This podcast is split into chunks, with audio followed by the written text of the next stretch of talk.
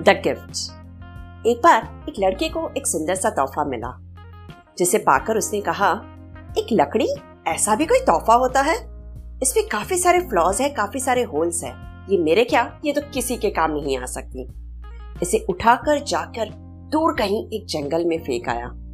कुछ महीनों बाद ये लकड़ी किसी और से टकराई, जिसे पाकर वो बंदा बहुत ही खुश था।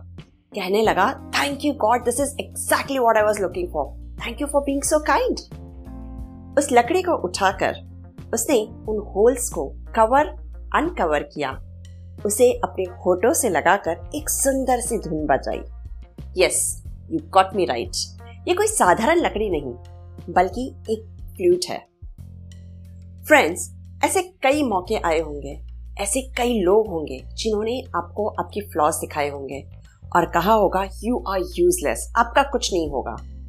But remember one thing when you're surrounded around people, the vibes which matches with you, you will be valued just the way you are.